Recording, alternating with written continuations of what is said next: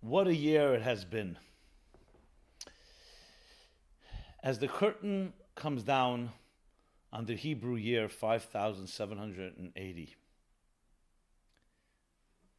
how do we look at this past year, the upheavals, the disruptions? Practically every sector of life has been upended and destabilized in some way. And what can we look forward to in the next year? We've been around. We've been around. This will be the 5,781st Rosh Hashanah. What can it teach us?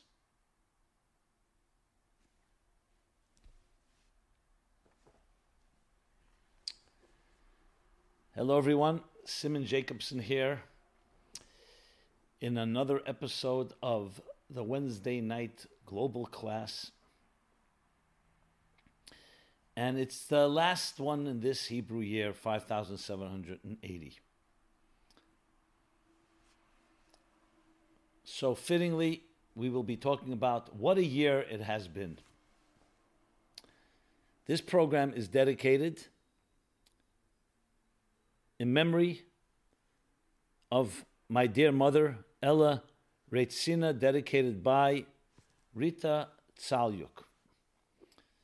Yes, may your mother's neshama be a source of blessing to you and your entire family.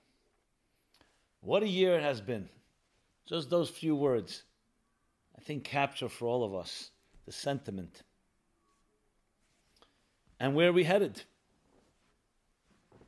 Events are not over yet. The COVID 19 has not disappeared.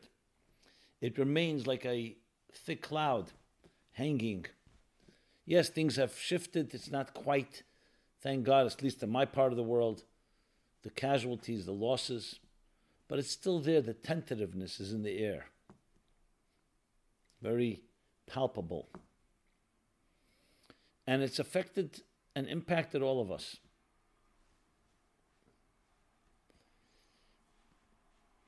As you know, the approach I've been taking, the way I've been trained from the beginning, I remember back in March, was that there are two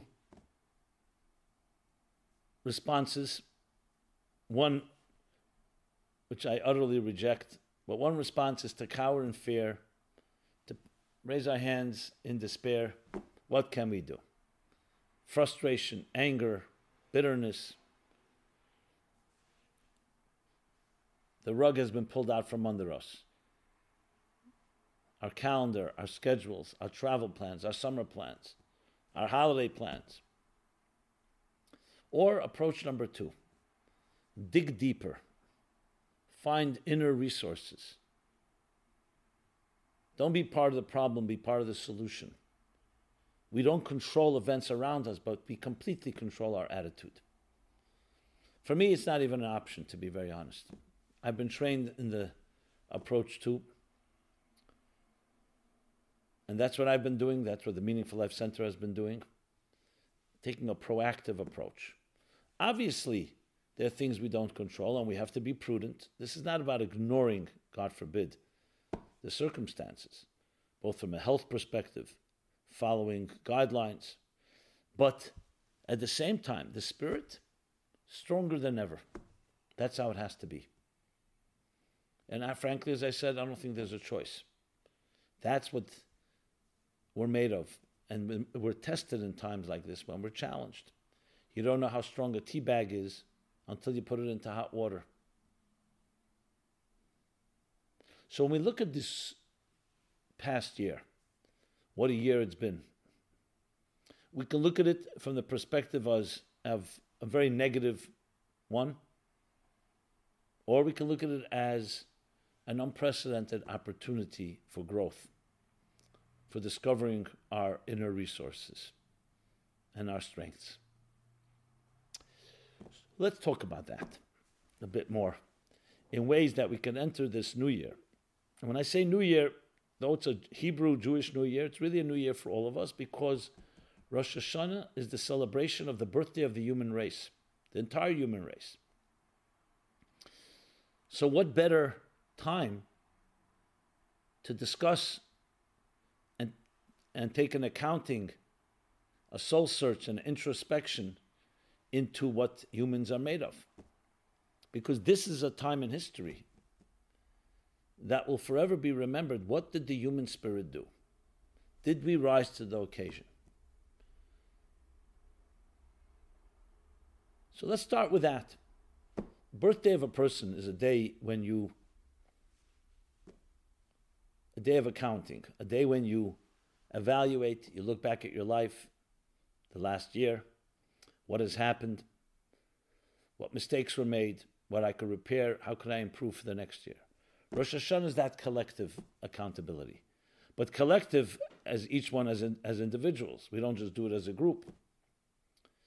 Because it is the day when God decided to put you and I on this earth with a vote of confidence and a mission and a calling to transform, refine, and elevate material life into a more transcendent and spiritual environment. And no matter what comes our way, positive, negative challenges, it's all part of that mission. Everything is part of our mission. When you think of it from a mission oriented approach instead of a event oriented one, everything takes on a different meaning. Mission, okay, what is the overriding mission? The mission will have many chapters. Think of it like a book, a full book with many chapters and many ups and downs and many twists and turns. All part of the mission. So, yes, this pandemic, this COVID 19, this lockdown, and all its implications is part of our traveling through it is part of the mission that we have. Did we ask for it? Did we prefer not? Of course. So when you think of it that way, the mission doesn't stop because, let's say, you can't go to your workplace, or because you can't go to a restaurant, or you can't even, on a religious end, go to a synagogue on Rosh Hashanah. The mission continues. The mission is the mere fact that you exist. Mere fact that existence exists means there's a mission. These are just variations. And of course, as I said, there are more comfortable scenarios when we're more in our comfort zones and things are simpler. We can rely on our conventional, whatever that means, routines, security blankets. But the mission continues even when there's a setback, even when there's a loss, even when there's a death, God forbid, even when there's a global disruption. That's how Rosh Hashanah reframes everything in life. So, whatever we've gone through, Rosh Hashanah says, okay, let's stop for a moment. Here's a day, two days actually, coming this Friday night. So it'll be Saturday and Sunday this year, Rosh Hashanah. Let's reframe. Let's look at re- look revisit and look back at the months behind us and look ahead to the months before us. So what do we see? If you see moments, fragmented events and moments, you see some really bad ones. You see deaths, health challenges, economic challenges, jobs lost, a lot of security in question. When you think mission oriented, which is a Rosh Hashanah way of looking at things through the lens of mission, what is the mission in all of it? What was the purpose in my life to have to go through this experience? And what did I do in response? And that is totally in our control. Events are the things that happen. As I always use the analogy of the difference between a good swimmer and a bad swimmer. When a storm strikes at sea, the swimmer who's not experienced, what will he do or she do? They will go by impulse and try to fight the tide, the waves, until unfortunately the person exhausts himself drained of resources, and who knows what will happen. What does a good swimmer do? Same storm. Takes a very different attitude. I'm not going to fight this uh, storm. You go into float mode. I'll float. I'll ride the waves. I'll go with the flow until the storm subsides, and then we continue on. That's the difference. Same storm. One is trying to address the immediate issue, the other one looks at the whole picture. And, and that in turn gives us the GPS navigational tools Right now? No, it's not the time to fight the waves. It's not the time to fight and ignore the COVID virus and be reckless. Be prudent, be careful. As far as the human spirit goes, it's the same swimmer, the one that's floating or the one that's swimming forward. During a storm or not a storm, it's the same swimmer. Now, I know it sounds good on paper and in words. It's easier said than done, absolutely. But that doesn't mean it shouldn't be said. From the said, we'll bring to the done. That's the challenge. Now, how do we take these ideas and words and implement them? Because, of course, fear, emotional concerns, and insecurities come into play. So it's not just a rational thing, okay, we've now moved to another chapter, it's a storm, let's float. I know it's not that easy. And especially if you're not prepared before the storm, a good swimmer doesn't become a good swimmer during the storm. He's a good swimmer before, so then when the storm comes, he knows how to deal with it, has the resilience. What happens if you didn't build that up and suddenly a storm comes and you took for granted all your gifts and blessings and comforts? So there are tools and instruments, and Rosh Hashanah provides that as well. So Rosh Hashanah is not just a day of accounting and looking at things and reframing and revisiting, it's also a day of providing us with resources and tools. Because the birthday of a human being, the birthday of the human race, came with blessings, it came with resources. Like when a child is born into this world, it's not just born completely empty handed. Yes, a child is vulnerable and fragile and needs to be protected, defenseless, but a child has resources. At early age, those resources are about survival. The child knows when to cry for, for food or when it's uncomfortable. But that child will develop with resources, intelligence, and motions to know not just how to survive, but how to swim, how to thrive.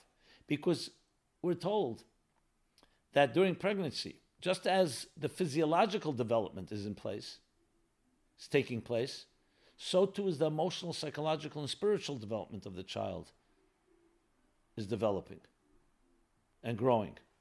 That means that everything the child will need in life is being provided for. It will emerge later, like anything emerges. All our entire adult lives, and I'm not just talking about acquired skills, but the innate ones, they all began long before we even remember. So Rosh Hashanah is all about that as well, providing the resources needed to face any challenge. So I would divide so far what was said, sum up what was said into two. One is the general attitude to look through the eyes of Rosh Hashanah, through the lens, mission oriented, vision oriented, big picture oriented, rather than fragmented pieces, looking at the piece, looking at the picture, which means a mission driven life, a mission centric life, as opposed to a moment by moment life a proactive centric versus reactive. So that's the general principle. And second is to look at what are the resources necessary and how do we access and find them to deal with whatever has come and whatever will come. Which brings me to another theme in Rosh Hashanah. It's an extension of theme number one, the birthday of the human race, and that is our value, our indispensable value. Because if a person does not believe in himself or herself, it's very hard to deal with any situation, let alone a challenging one. Back to the good swimmer, he or she has confidence in himself, herself. And that's why they have a certain composure and a certain peace of mind, even in the storm. Obviously, you're vigilant and you do what have, has to be done, but at the same time, you maintain that presence of mind and heart to now go into float mode or to go with the flow. So, to be able to have that type of approach, you have to have inner confidence that you're capable. This is such an important lesson in life. How many of us have all the resources we need and all the tools, but we don't believe in ourselves? You could have everything, but if you don't have confidence, you give up. You see this is just to use a simple example. Uh, just finished the U.S. Open sports. Athletes, top athletes, brilliant geniuses, blessed with such gifts, number one players. And even without an injury, they can suddenly get into a funk and not believe that they can win. Someone gets into their head, something gets into their head. Good coaches have to contend with that. So, how much, how much of it is psychological? Obviously, psychological without the skills is quite limited. But what are the skills without the psychological mindset? If you don't feel you can be victorious, there's something going to be lacking. What comes with experience? These are the intangibles that are hard to define in terms of pure muscle power, brain power. It's attitudes. That is why it's so vital, not just to recognize that this is our birthday, our individual birthday, and that we have the resources, but also to believe in it. Which brings us to the point of understanding the value of your life. Now, why do so many people question that? Why do they question their inherent value? Shouldn't the natural ego of a person feel that they are important? And yet we see so much insecurity in our world. And at the same time, you see so much arrogance and ego. So, how do they go together? Well, my friends, arrogance and ego is not a sign of self esteem necessarily. As a matter of fact, very insecure people have to put up the bluster of ego and arrogance to conceal their deep insecurities. It's like I remember someone was heckling me, I should say. No names, there's nothing negative. I have no bad feelings, but it was making me crazy. and I, I don't know what he wanted. It was not even a, you know, it was not even an argument. It was just somebody just, you know. So I asked a friend of his, because so I said to the fellow, we were at a meeting, a, a, meal, and he was like not letting go. The meal was becoming very uncomfortable. Nothing he had nothing personal with me. Some ideas he didn't agree with. Not even relevant what they were. I don't even remember what they were. Theological stuff. Um, and so I said to him, okay, let's get together tomorrow, you and I. We don't have to get everybody involved in this. Fine. But before I met with him, I just wanted to get to know what is so so I asked a friend of his, what's the story with this guy? Seems to have a lot of anger. I don't know what his issues were. So he says he hides his ignorance with his arrogance. Interesting way of putting it. Unfortunately, that is one of the things people do. So the question, but however, still remains why should people have that insecurity? Why should they not feel absolutely valuable? We have God's vote of confidence. Mere fact you were born and given resources, given skills, given talents, abilities. So, of course, the usual suspect is parents. Our early childhood, our early formative years, whether at home or in school, when we're criticized, when we're invalidated, when we are hurt again and again, the natural confidence that any person would have, any child would have in life, gets beat out of us. I won't say it's, it's stolen from us, but it goes on in, in concealment, undercover. That's the most obvious cause. There could be other things as well. People go through traumas, losses, and if they don't have someone there with them to hold their hand, they begin to project there's something the matter with me.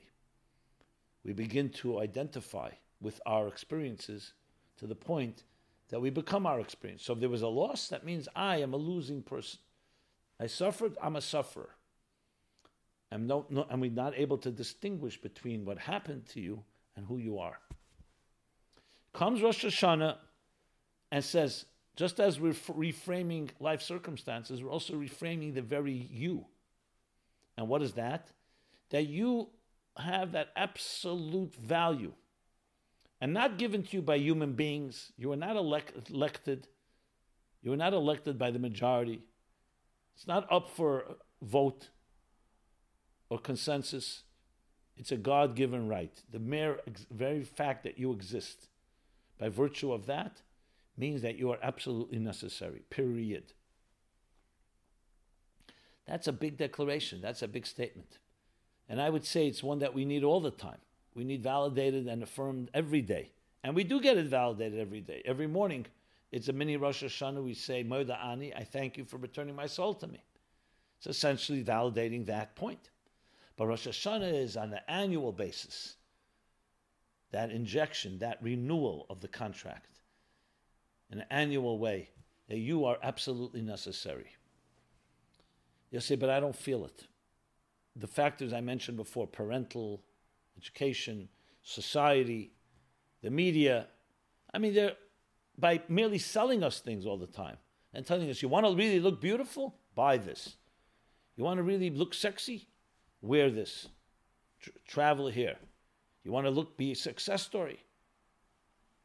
In other words, telling us that only if you purchase something, if you look a certain way, if you do a certain thing, that makes you valuable. When in fact, and no one's going to tell you this, you don't have to buy anything. You exist. That's the thing that makes you most valuable. Actually, indispensably valuable. So Rosh Hashanah declares that. The fact that we may not be able to access it, as I was saying, the question, fine, it's there, but how do I access it?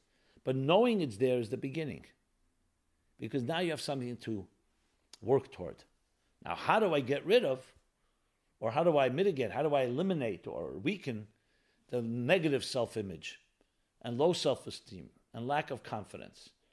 When in essence, I know deep down I'm totally valuable and absolutely necessary. So, two key ways to do that. And these are also Rosh Hashanah tools. One is to become aware, aware of your soul. Rosh Hashanah is about awareness. We sound the shofar this year on Sunday because of the first day being Shabbos. What is a shofar? It's a call, the call of the shofar. It's a cry. It's a cry of the soul. It's awareness. It's a wake up call. It's a pure sound instrument that's meant to parallel, mirror your inner cry. Be aware. The more you become aware of your soul, the more you become valuable in your own eyes. Because the soul is that piece of immortality within you, piece of the divine, and the divine purpose within you. The, the deeper you're connected to that, in direct proportion to that will be your attitude to yourself and to your life circumstances. Because remember, the deeper the connection to that is, the more you can have that Rosh Hashanah outlook through the lens of Rosh Hashanah of the reframing and revisiting life, seeing it in a mission centric way. So, soul centric leads to mission centric. And that always strengthens and empowers you and makes it far easier to navigate like a good swimmer through the vicissitudes. That's one. Number two is to be around people, be in an environment that feeds, that cultivates that attitude. You be around people who are depressed or people who do not have that confidence, it usually does not have a good effect. I'm not saying avoiding people. I'm saying surround yourself with individuals, whether you can do so physically today or do so spiritually or do it online, that have that proactive, not reactive, proactive, soul centric, mission centric approach to life. Participate, join with them in a project, and an activity. We have impact on each other.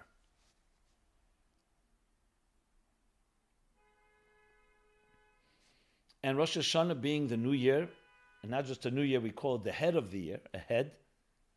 A head is like a central nervous system. It's not just the beginning, the first day of the year. It's the head that controls, central nervous that controls the entire year. When you go with that approach on Rosh Hashanah, then you take on a whole new attitude into the year.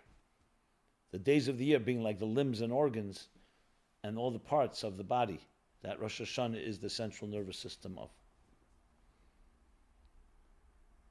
Try it. So when we look back and we say, what a year it's been, it's been a year with many, many challenges, and they're not over. And only exacerbated by the politicization and the polarization. I find that to be really the saddest part, to be honest, because that's man made. COVID 19, some say that humans developed some of it in a lab. Maybe, maybe not. We don't know. But the spread of it is obviously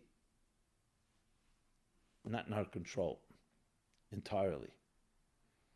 But the blame game and trying to politicize it and for people's personal gain and elections and so on.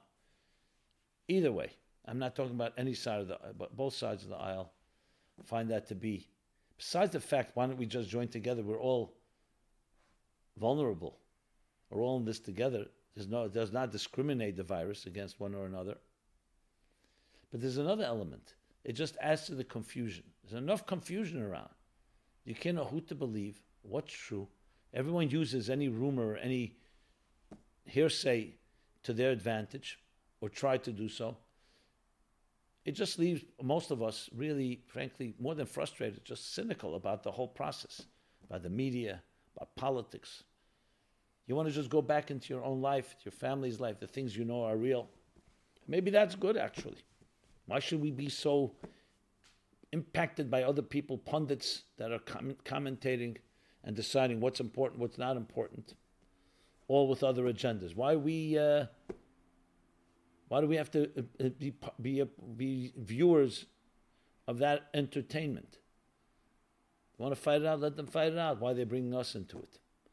But that again is our decision. I would even suggest that the more you get soul and mission centric, the less news out there is going to have an impact anyway. You won't need to be entertained as much.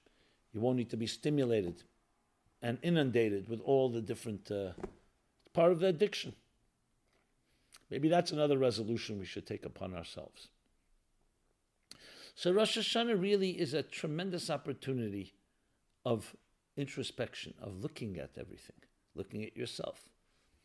And in simple, practical terms, maybe take out a sheet of paper before Rosh Hashanah. It's a good idea. And write down what happened? What were your reactions? Go back to March. Before March, February, I don't know how many people. I mean, it was it was beginning to make some news, but not yet. Whenever it began to become a factor in your life, so make a, make a piece of sheet of paper March, April, May, June, July, August, September, October. Well, we're not yet in October. And say, what happened in these months? My attitude. How did it shift? What impact did it have on my personal life, on my business life, on my leisure? It's a good way to really put things into context. Because when we're in it, it's hard to step back and look at it. But if you do that, and then another column, write down what are the takeaways? What happened? Okay. First, I was confused. We locked down, didn't go to work. Then what happened? And even if it's not always pleasant, and if, even if it's embarrassing, you're writing it for yourself. But what you're doing is a real accounting March, April, May, June, July, August, September. As I said, first your reactions, what was your mood? First, what happened, I should say, then your reactions. What it did to you, whether it strengthened you, weakened you, how it affected your family. I'm going over your business, your personal life, leisure life, travel plans, and so on. And takeaways. I assure you, if you do that, you can then say, okay, you know, this could have been done better. I'm going now into the next month, into the new year. Let's take a little different approach. This worked pretty well. Maybe I can maintain this. But above all, and this is where you want to go, move on to the mission centric, soul centric approach. Ask that question. So, looking back at these months, what was the mission in it all? What did it, what should it have elicited from me? And the answer should be something like it brought out deeper strengths, my talents, my skills, my innovation, my ingenuity, to do things differently, to be kinder, gentler, to make a deeper connection with my spouse, with my children, my grandchildren. I make, made up, asked forgiveness, or was after, asked forgiveness with people I haven't spoken to in a while, mended fences, and in general became a, a kinder person, offered to volunteer, shared beautiful words with others, inspiring words, joined classes and meetings. And if you haven't done that, now's the time to begin. Or if you have, to intensify. Deliberately, live deliberately. Do not live in a way circumstances. Oh, that's what happened. That's I reacted. Proactive, deliberate plans. And think mission oriented, soul oriented. What can I and should I do? You can't imagine how empowering that will be. And empowerment breeds empowerment. Behave in an empowering way, in a, in a re- proactive way, and you become more and more proactive. That's how it is. So we have ourselves an unbelievable opportunity. Now you say, well, I'm so down by things that have happened. I lost my job. Um, I, I can't even see myself focusing and uh, being able to do this. Well, you know, this is the challenge. I will tell you, to bring yet another Rosh Hashanah theme in, Rosh Hashanah, a new unprecedented energy enters into existence and into your life, one that never was here before. So you're not alone. You are right now, new energy is being downloaded, being like a transfusion into you but you have to be receptive to it. If you're going to take the attitude that life circumstances are too difficult, and I fully, my heart's with you. It's not suge- I'm not suggesting that, oh, let's just minimize that. But the way to fight it is to recognize that you have also positive strengths that are being given to you. For every challenge, you also have a package of strengths. And it would be sad, worse than sad, it would be a tragedy if we didn't, didn't if you didn't access the strengths that you have that can help counter the negative. Someone said, one of the Hasidic rebbe says that people say, if I was happy, I'm sorry, if I was successful, I'd be happy. And he responded, if you'd be happy, you'd be successful. Attitude comes first, not circumstances. Many of us have been spoiled. We think, give me a gift, give me money, give me comforts, and then I'll be happy. Happiness comes from within. Attitude always comes first. Some people are blessed with circumstances that are, are uh, blessed ones, gifted ones. Hopefully, they appreciate it. But the truth is, everything begins with attitude. And that's all the most powerful element of Rosh Hashanah. So that renewal and newness. We blow shofar on Rosh Hashanah. This year, not on, on Saturday Shabbos, but on Sunday. You ever look at a shofar? A shofar, they're different. A ram's horn, they're different types, but they all have one thing in common. Whether they're the long ones, the round, the spiral ones, or the shorter ones. There's a mouthpiece, and there's a place where the sound emerges. Look at it. The mouthpiece is narrow, and where it emerges is wide. If the mouthpiece was wide, you wouldn't be able to generate sound. So we have a verse that we will say right before the sounding of the shofar. Min hametzar karasika, anoni b'merchavka. From my metzar, from my constraints, from my pressured, narrow place, I call out to you, God. And God responds from his expansive place. All greatness comes through some pressure some resistance, some challenge. You want to know how strong a tea? A, you want to know how strong a tea bag is? You have to put it into hot water. You need to crush coffee beans to create coffee. You need to press an olive to create olive oil. Look at any success. any creativity, always with some type of stress, some type of strain, some type of tension. The heart contracts, expands. Electricity, positive, negative. The more the resistance, the more the capacity and potential for growth. Growth. What better message do we have than for today than Rosh Hashanah's shofar message? From my narrowness, everybody now has their dire straits. Some is lockdown, some is semi-lockdown, some is economic related, some is health related. We all have our constraints. So either you just live there and say, okay, that's too bad, and you lick your wounds, or you sound you, you sound the call, the clarion, and allow the sound to emerge because you blow through it, and from the other side comes out this expansive sound. So if you want to visualize it, when we feel pressured, we can either just crouch,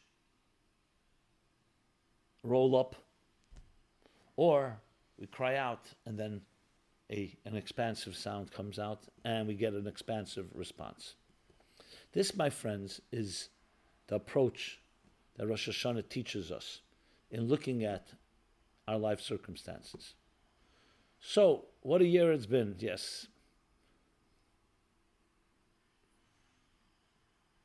But the question is, what a year will it be?